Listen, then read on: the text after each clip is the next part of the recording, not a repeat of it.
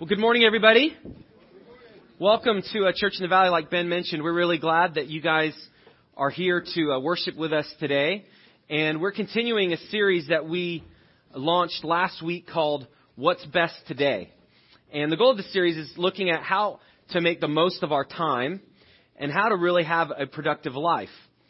And it's something that we all, I think, would agree we, we want and we long for. The idea, like when we put our head on the pillow at night, we want to look back at our day and say, you know what, this was a good day. I did what I was supposed to do. I accomplished what I was supposed to accomplish. However, that goal is not always something we know whether how we can measure. It's something that sometimes life can be nebulous. It can't be maybe something that we could see clearly on should we do this or should we do that. And oftentimes life can be kind of overwhelming at all the things that vie for our attention. Uh, on Friday, it was my son's Uh, we celebrated his birthday, and we went to uh, Dave and Buster's.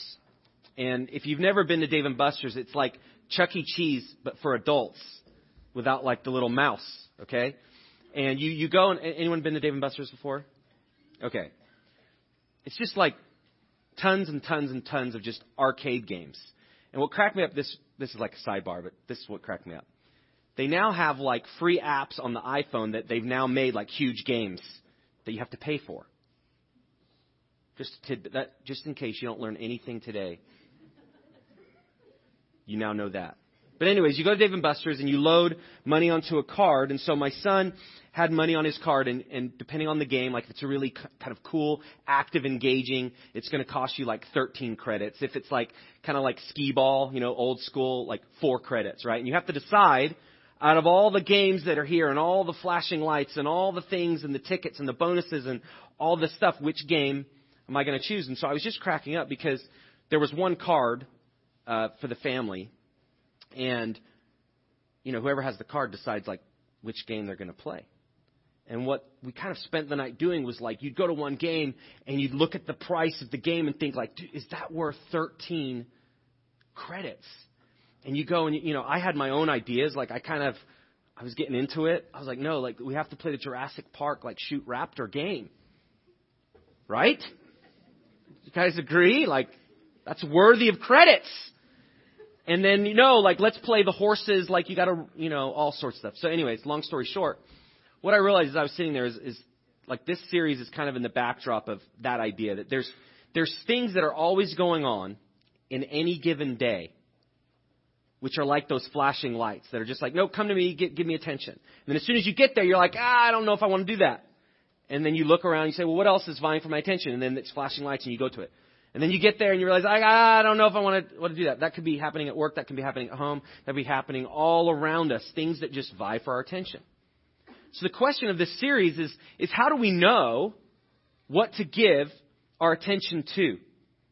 And really, how do we make the most productive choices in our life? The things that will give us the most momentum. And so today, we're going to kind of talk a little bit further what we talked about last week, which was broad stroke, the way to live a productive life and to ask what's best today.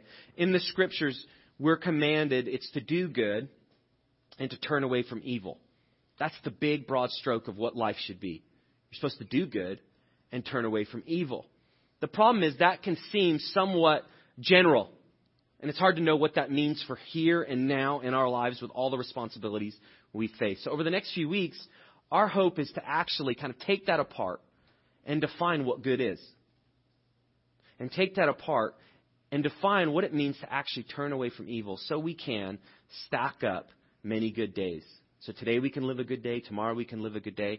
But at the end of it, not that we just look back and say, I lived good days, but we can look and say, I actually lived good days. And God is pleased with the days that we lived. And that's the goal. When you ask what's best, you always have to consider, what does God think? And that's really what happens in a Christian worldview. You have to realize you get to the point where you, you, you settle that God, God has made me. He is the creator. And since he is the creator, I actually have to factor him in and his ways in determining whether my life is going to matter or not. And that's a big step that you have to take. You just have to realize, like, the measure of my life and whether it's been productive or not is not based on my own values or what I think or what others think, but actually what God thinks.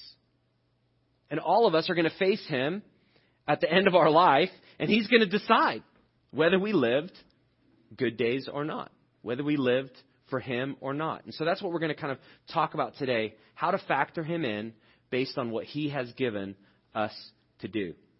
But I want to kind of throw this this, this out there because uh, anytime you talk about productivity, uh, it's easy to kind of think through, well, based on how I'm wired, I, I approach life a certain way. And so there's usually two extremes of like the spectrum for life. And there's highly efficient people. And then there's go with the flow people. And you see the spectrum there, there on the screen. So efficiency or go with the flow. Efficiency is like the high task people. You have your life mapped out. And I'd ask you if you're one of those people, but you already knew that, that I was going to ask because you're highly efficient, right? And then there's the go with the flow where you're like, I'm not sure how I got here today, but I'm here. And I'm really glad. And you don't know what you're doing. Like when you leave here, you're like, well, I might go out to eat. I might not. I know I'll eat. I don't know where. I don't know who with. I'll go to work tomorrow. I don't know what time I'll get there. But there's extremes, right? We we can kind of paint productivity extremes like high task, high efficient. They're productive. Or go with the flow, people-oriented people. They're not as efficient, but I guess they get things done. And there's kind of like two shades that we tend to operate in. And so sometimes there's the pull, like, okay, for me to be productive, I need to be more efficient. I need to check more boxes off in my day. And if you're a box checker, that's the perfect life for you because you, there's no shortage of boxes that you want to check. On the other hand, if you hate boxes that you have to check, if you kind of write against tasks because they overwhelm you or you just they, they kind of cramp your style, you're hoping that there has to be more than life than boxes, right? So given that definition, who, who would consider yourself like, I'm a highly efficient box checker. I love tasks. Anyone willing to just raise their hand? Yeah, it's okay. Just let it out.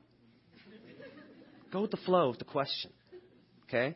Now, what about the others that are, are there people here that like you hate boxes and tasks? You hate to kind of be like set in this structure. Yeah. Any anyone like you, you just you don't want these tasks because it's like limits the ideas of what you'd like to do. Right. I'm actually more go with the flow. I am. Like, I don't know how long I'm going to speak for. Could be two hours. Could be three. I'm just going to feel it out. It's one of my favorite words. Like, let's feel it out. And if you're highly efficient, you hate me because of that. Right? But that's how we tend to think. We tend to think it's good. Okay, you either go with the flow, you're laid back, you just let life happen, or you make life happen and you check your boxes. But you know what? It's actually so much bigger than those two categories. That's actually not the measure. Where you put your life and the dot of your life, whether you're more to the left of efficiency or more to the right with go with the flow, it's more than that. It's more than your personality. It's more than your temperament.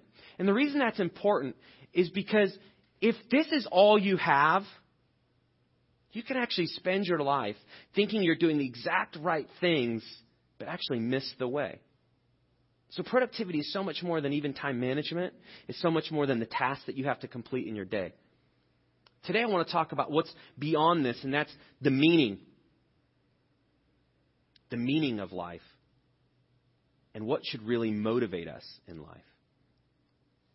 And so wherever you fall on this, I hope to kind of help you think bigger than just this category. And so in the scripture, you get help onto like how to build a meaningful life. And as you get to know God and as you read His scriptures more and more, you find that a meaningful life actually comes from choosing what's most important right now. That's a meaningful life. Choosing what's most important right now.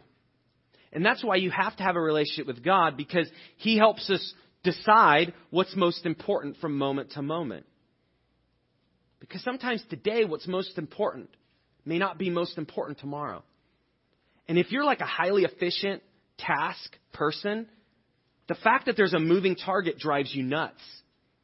And if you're go with the flow, you're nervous as well because you think, well, I didn't, I wasn't even thinking like what's best today or tomorrow. Like, what do I, is it lunch? If you're going with the flow, I'm just teasing you because that's how I am. So, but you know, the, it, it's kind of hard to gauge this. But as you get to know God and as you walk with Him, the goal is that He leads and He helps you see what's most important from moment to moment. And that's really how God tells time. We tell time by our watch. We look at it and say, okay, it's it's Sunday morning and I'm going to be at church. And then it's Sunday after church and it's lunchtime. And then it's like maybe nap time. Then it's maybe football time. Then it's maybe prep for the week time. And it's we gauge it by the watch. We gauge it by the time. We gauge it by the hour and the minute and the seconds of each day. Well, God, He actually gauges time by the opportunities, not by the hour. It's by the things that we face. Each of those are opportunities. So everything we face is an opportunity to choose what's most important. And that's why we need wisdom, because it's hard to know moment by moment what that is. And so I hope to kind of give some more perspective from the scriptures of how to decide which opportunities are the most important for you and for me right now. So it begins with like, let's look at what the scriptures say. And God, in His graciousness to us, always comes to a point where He wants to make things clear. And that's why God is good. Not everything is completely clear all of the time, but He has made the big things in life clear. And that clarity should give us direction. And this is what the scriptures say. We were made to do good works for the glory of God. That's what's best. To do good for the glory of God. And you find this in a section in the book of Ephesians, which was written to an, the early Christians in the first century. And they were asking questions that we ask today. How do I know what life is all about? How do I live for what's really important and not for what's not? And they were asking the same questions we ask, like, what do I do with my life? And so the writer, Paul, who started the church that he's writing to, he's giving them further instructions. He explains this idea. What does it mean to do good works for the glory of God? And he gives them a premise in Ephesians two ten. And this is what it says. For we are His workmanship, created in Christ Jesus for good works, which God prepared beforehand that we should walk in them. So there's a word there. We are His workmanship. There's basically saying that, that God has created us and we are we are these masterpieces that He's put on display here on this earth. So there's a part in which right there you find that our life is not independent of the one who made us. We are His masterpieces and His workmanship because He made us. He has the right to instruct us. He has the right to lead us. That's what the scripture is saying here. We are His workmanship, created in Christ Jesus for good works, which God prepared beforehand that we should walk in them. So the other part of this is saying that, that we were created to do good. We were created to make right choices. We were created to please God on this earth. However, what happened is, back to the beginning of the first man and woman, Adam and Eve, they decided that they would decide what's most important and what's productive, not based on what God wanted, but what they wanted. So they thought what's best today is what they wanted, their own wills, their own desires, their own options. And from that time, when man and woman decided to go their own way and define the good life outside of God, that's when sin entered the world. And the reason being productive and deciding what's best and making the right choices is so hard is because things are no longer perfect. They're messed up. That's what sin did. So if you experience that feeling of trying to take two steps forward and then three steps back and then two steps forward and four steps back and five steps forward and and you feel like you can never get ahead, it's the product of where we are, the fact that sin entered and it messed up what God created us to do. But here's the good news. This passage is describing what we were made to do and then what Jesus Christ recreated us to do. When it says created in Christ Jesus for good works, There's the sense of when you turn to follow Jesus Christ, you get back to the purpose in which God made you.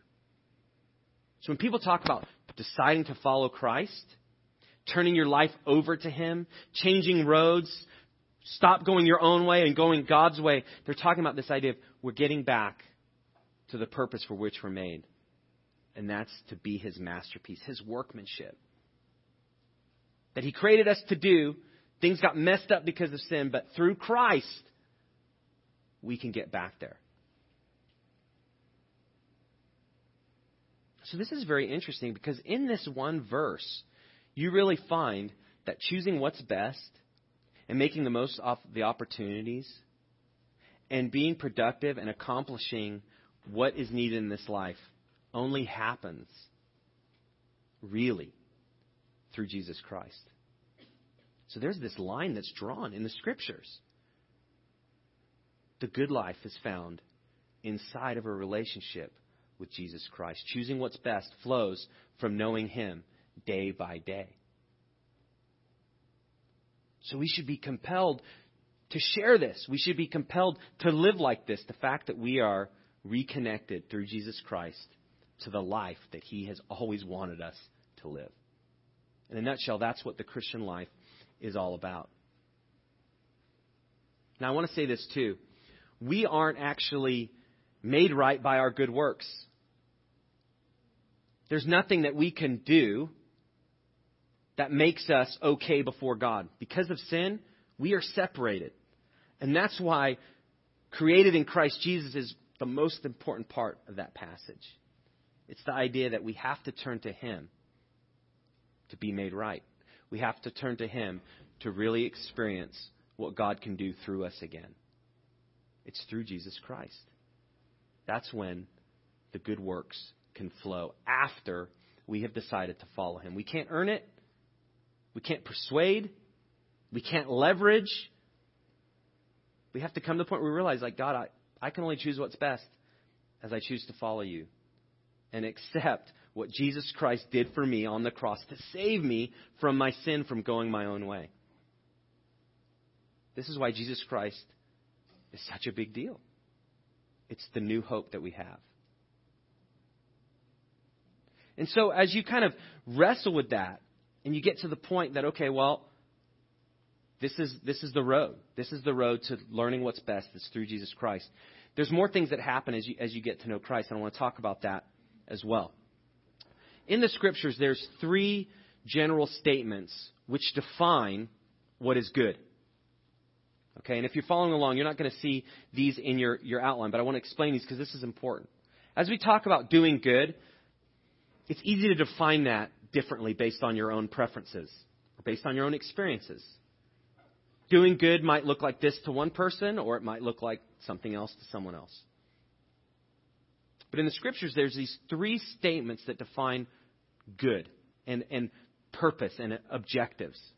So when you talk about doing good, it fits within these three things. The first is uh, it's good to love God and to love others. That's what's called the Great Commandment.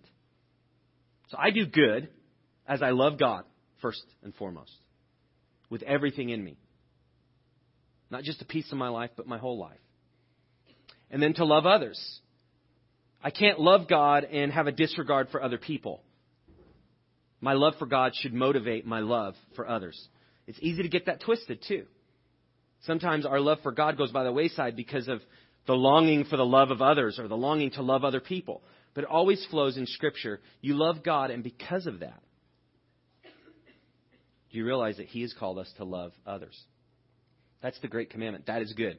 When you love God and you love others, that is good. And that can happen on a daily basis. As you choose to spend time with God and sacrifice your time to actually do what He wants, that is good. When you choose to let somebody else go in front of you in a line, like that is good. You love them.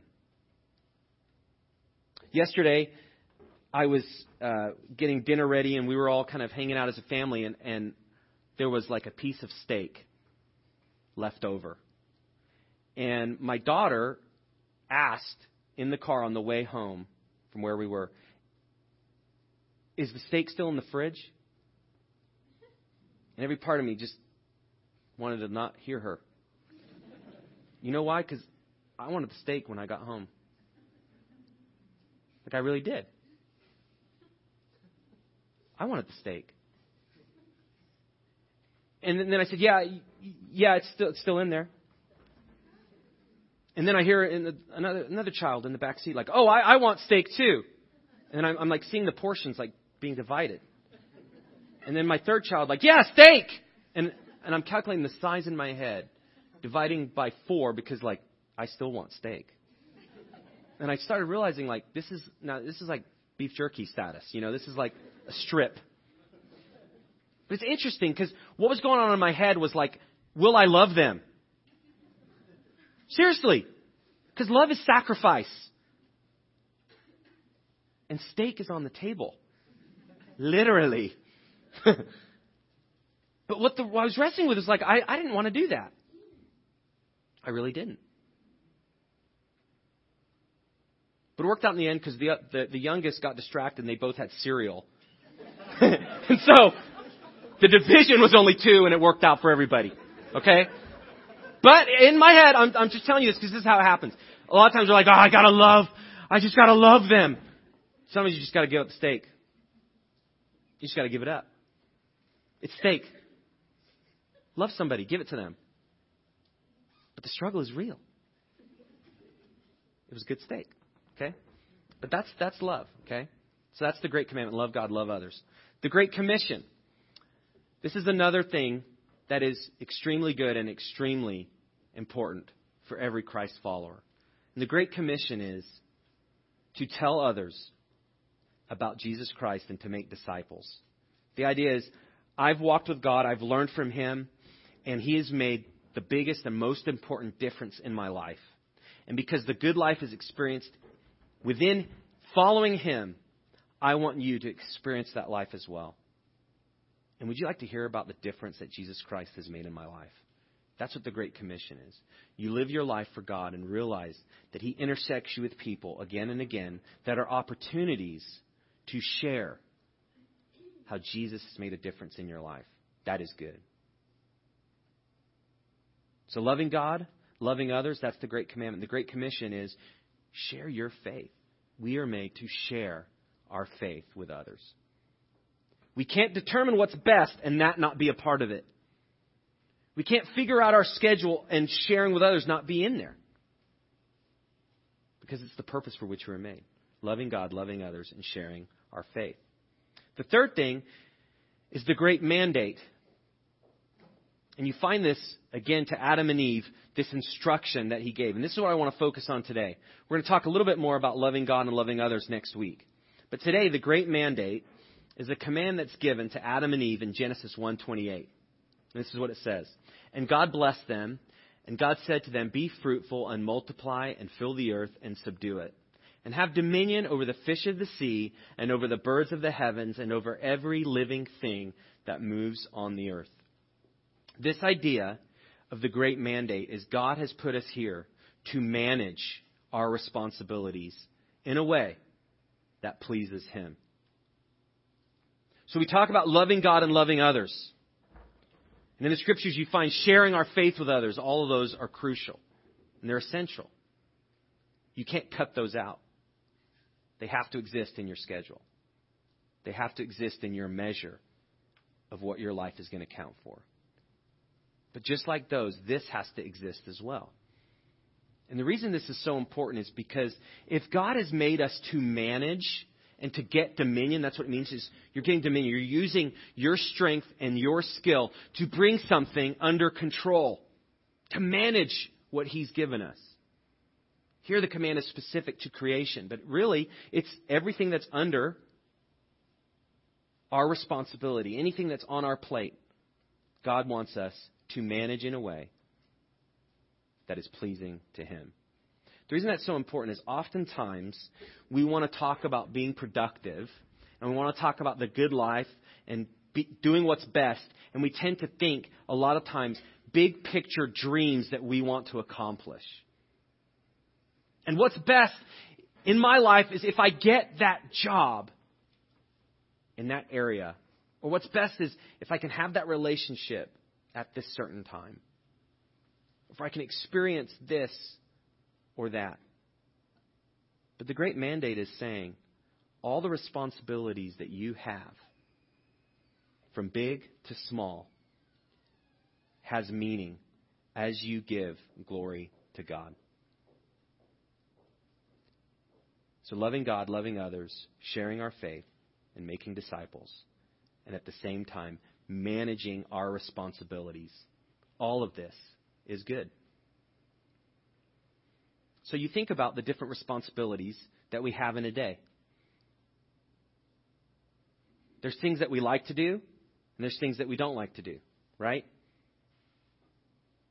Anybody love getting your mail? Anybody hate it because you're like, it's just going to be junk? Answering phone calls. Anyone like just love talking on the phone? Anyone just hate that, like, you're like, phones shouldn't even exist. There's a text button for a reason. We don't need to talk anymore. And you get kind of in that rule, like if you text somebody and they call you back, does that irritate you? It's like they've broken like the rule. You always answer with what you were given. Isn't that scripture? No, it's not. But right, it's this, you know, we have all these preferences. But the great mandate is saying, whatever you do, you can choose to actually decide that you will do that for the glory of God. Now, that sounds like so spiritual. Like, it, it kind of sounds like it doesn't even make sense. Like, I'm going to go check my mail. Thank you, Lord. This is just, I can hold the mail in my hands. And I just, I thank you. And it, it can just seem like that's just nonsense.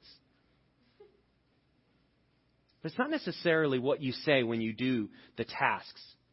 It's the attitude that you have. And oftentimes we put things in what I want to do in life over here and what I don't want to do in life over here. Things that I enjoy, things that I don't. And we have those. We have it in family life. There's things that we love in our family to do. And there's things that we despise to do. There's things that we love about being a student. There's things that we hate about being a student. There's things I love about my job. There's things I hate about my job. Right? And we tend to think just two boxes, what I love, what I hate. Hopefully I get to do more what I love and less what I hate. Good life, bad life. This is saying everything you've been given to do can be good. You may not like it as much as other things, but it can be good for, for the glory of God. And God is pleased when we, we look at him. And so I'm going to explain a little bit more of that later, of, of how to do that specifically. But but let's move on. So that's that's the great mandate. And we looked briefly at the Great Commission. And we looked briefly at the Great Commandment. So where do we go from here? Well, if you dig into the scriptures, this idea of choosing what's best is looking at opportunity to opportunity. We were made to do good works and recreated in Christ Jesus to do that. Where where does that that lead us? Well, whatever you face in your life, from the things that you like to do and the things that you don't like to do, you can still choose to do that with excellence. Okay? And why, why is that important? Why is excellence something that we should actually consider in life? Doing things excellently in a, in a good way. Well, it goes back to why we were made. The great objective of my life is to glorify God. In what? In everything. In what? In everything. That's the great objective. To glorify God no matter what we face. And this is what it says in Ephesians, a few verses ahead of what I read in two ten. This is two, four through seven. It says, "But God, being rich in mercy, because of the great love with which he loved us, even when we were dead in our trespasses." That's describing what I talked about. We're going our own way. We've missed the productive life as soon as we decide to be independent of God. It says he made us alive together with Christ. By grace you have been saved. Again, good works doesn't save you. But as you choose the grace of God, which means despite what I've done, Christ has forgiven me, that's when you can actually experience the good works that flows from knowing God. So this idea is he's, and then in six and seven, and raised us up with him and seated us with him in the heavenly places in Christ Jesus, so that in the coming ages he might show the immeasurable riches of his grace in kindness toward us in Christ Jesus. What this is saying is, as you face everything in your life, you have a choice of how you handle it. You have a choice of how you view it. You have a choice of how you execute it. That's from a relationship that you have. That's from a project you have in, uh, at work. That's from handle, how you handle your chores at your house. And what this passage is saying is, again, the display that God wants to show. And in here, the description goes further. The goal of God, as we turn to Christ Jesus, is so that in the coming ages, he might show the immeasurable riches of his grace in kindness toward us in Christ. The way that he shows the immeasurable riches is in the lives of those who follow him. That's why the great objective is to glorify him. And glorifying him can basically be defined by three things. You're not going to see this on the, the handout. But the way you glorify God with everything you face, whether it's a big responsibility, whether it's small, whether it's a relationship, whether it's a project, whether it's a chore, whether it's your commute to work, whatever you face, it's three things. First, you ask God for help. With what you face, you ask God for help. You know, I, I don't do that all the time. A lot of times I approach something, I say, I'm just going to do this myself. I'm going to figure it out. I'm going to make it happen. And then things don't work out the way I thought. And people didn't do what I thought they were going to do. And the results didn't turn out the way I thought. Before I know it, I'm just, I'm in the mud. And I'm stuck. And I'm like, oh, God, I need your help because I'm stuck in the mud of this circumstance that I didn't expect.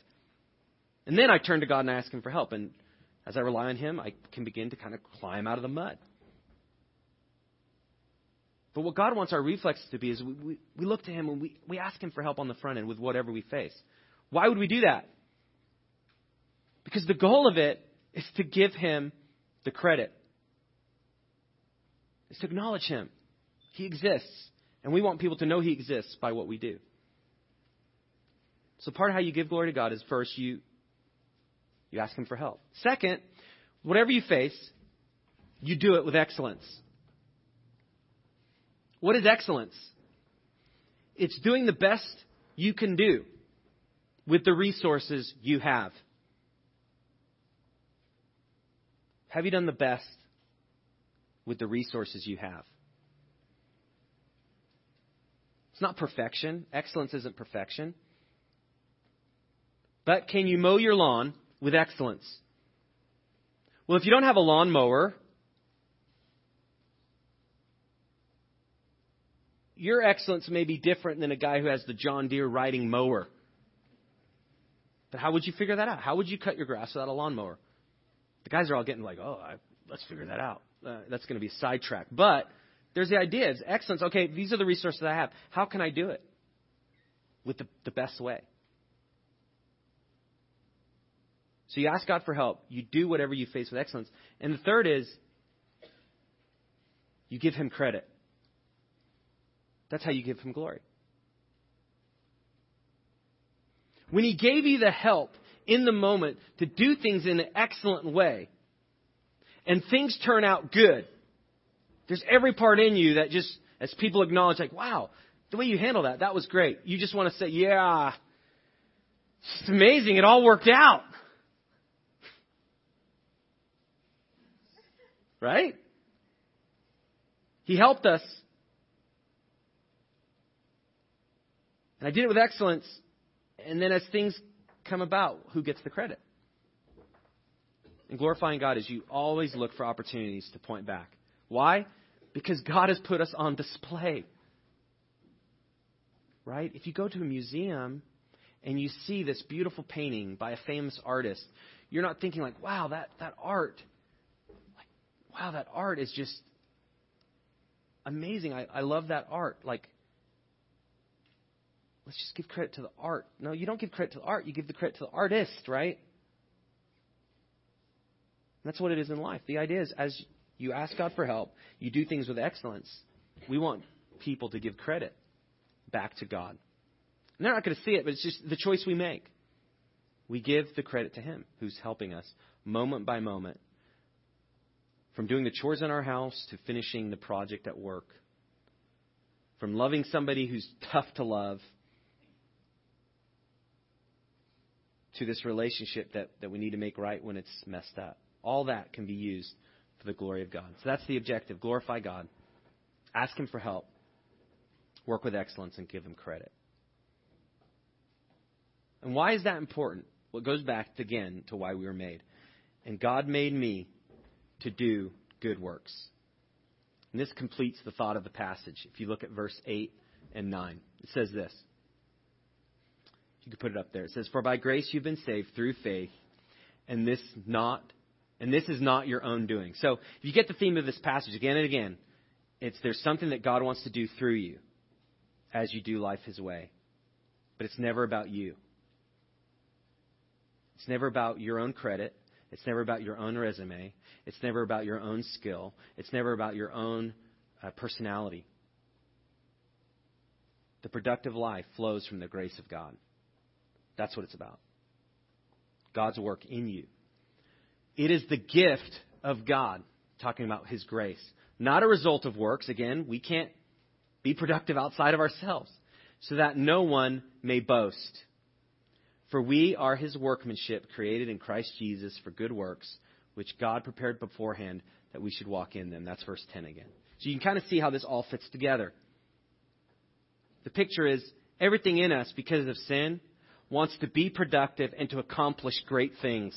And as we accomplish them, for us to say, "Look at me and what I've accomplished." That's what the life is like without Jesus Christ. At its core, it's about look at what I've done. The Christian, as they choose to follow Jesus, has to battle that thought. It's still there. That look at me, I want credit.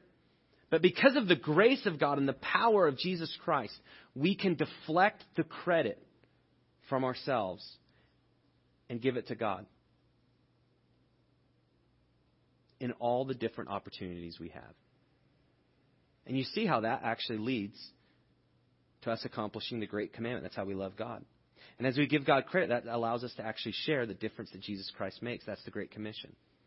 And as we handle all of our responsibilities in a way that pleases God and sees that they count, cleaning my car counts, washing the dishes counts, changing diaper counts, then we actually live the great mandate as well. So this is what God wants done. As I wrap up, the only way that this will really kind of help us is if we take a personal inventory. So if, if you're following the handout, on the back side, there's a personal inventory. If you're not following the handout, I still encourage you, if you don't have a program, to pick one up and look at that. Because the questions that I, I want you to ask will help you kind of determine where you're at in your measure of how you're defining your life and whether you're being productive. Okay, so there's certain questions. I'm not going to spend a lot of time, but if we could just show them on the screen, you'll get the flavor of what we're going to talk about. The first question is this. When I wake up, what do I look forward to in my day? What do I dread facing? The reason that's important is I've talked about we usually measure life by doing the things we want to do and avoiding the things we don't. And life is usually not as good when we're doing the things we don't want to do. And so you have to begin to think, well, what is that for me? What are the things that I dread facing, that I just hope I don't have to do? And when I do it, I avoid it, because that impacts your choices. That impacts what you do with your time. So it's good to know that. The second question, for the things I dread or I'm motivated to do, so vice versa, what are ways I can glorify God as I face them? So, what are you facing right now that you can ask God for help? What would excellence look like for that thing that you're dreading? What would excellence look like for that thing that you're looking forward to or you're motivated to do? Motivation is very important. And then how could I do that and give God credit for it? So that's the second question. The third question is, are there areas of my life where I am disengaged and checked out? At work, in your family, your relationships, your friendships, uh, in your ministry, uh, here, even at Church in the Valley, have you just found yourself kind of checking out? Like you're just not as interested in the relationships, in serving, and you just kind of are t- taking steps back. And then the, the last part of that question, why? Okay? Why do you think you're disengaged? And why do you think you're not motivated, you're uninterested? Only you can answer that. But I encourage you to do this. This is a good process. Because it kind of allows you to see the lenses from which you're seeing your life. Okay, and then the last question. Am I making the best use of my time? We could spend so much time talking about time management and different skills and kind of different quadrants to be productive and not focus on or focus on. But the bottom line is we all have to ask the question, am I making the best use of my time? And to answer that, you have to think, well, is there anything I'm doing where I'm wasting it? Am I doing the right things? Where does loving God and loving others fit in? Where does sharing about Christ, the Great Commission, fit in? Okay? Am I dropping the balls in major responsibilities? Why is that? So I encourage you this next week, work through those questions. So as the band comes up and we're going to wrap up the service, take that sheet with you. I encourage you as a next step to take that personal inventory this week. Take it. Ask those questions. Wrestle with it. Okay? That's your first next step. If you want another next step, share your answers with somebody in this room. Maybe it's somebody that you're in, in small group with. Maybe it's a spouse. Maybe it's a friend. Maybe it's a roommate. But share. If there's something that just, as you work through this, that you think would be good to share with somebody, share it. What you find is through the sharing, and through listening to each other, that could be a tremendous source of encouragement as you realize, like, okay, we're in this together. We're trying to figure this out. And then the third is is just ask God for help in blank. If they're just you're overwhelmed and you just need his help, that's a big part of giving him glory. So what is it that you need his help in right now? So I encourage you to think through that. I'm going to pray. Then we're going to receive our offering. So that comes by and we're going to sing a song back to God. Let's pray. Father, thank you for the purpose that you give, and you actually want us to live a life of meaning. Uh, you made us that way. You, you made us to actually want to count for something. God, help us to see if there's any of our the areas of our life where we want credit and we want to make life for ourselves outside of you. God, will you forgive us for independence? Forgive us for pride. Uh, forgive us for selfishness. God, show us if there's anything in our hearts that is preventing us from really experiencing the good life that you want from us. So as people work through these inventories, I pray that you'll speak to them, encourage them, challenge them, convict them. And God, may it help us to be the men and women that you want us to be. In the name of Lord Jesus Christ, amen.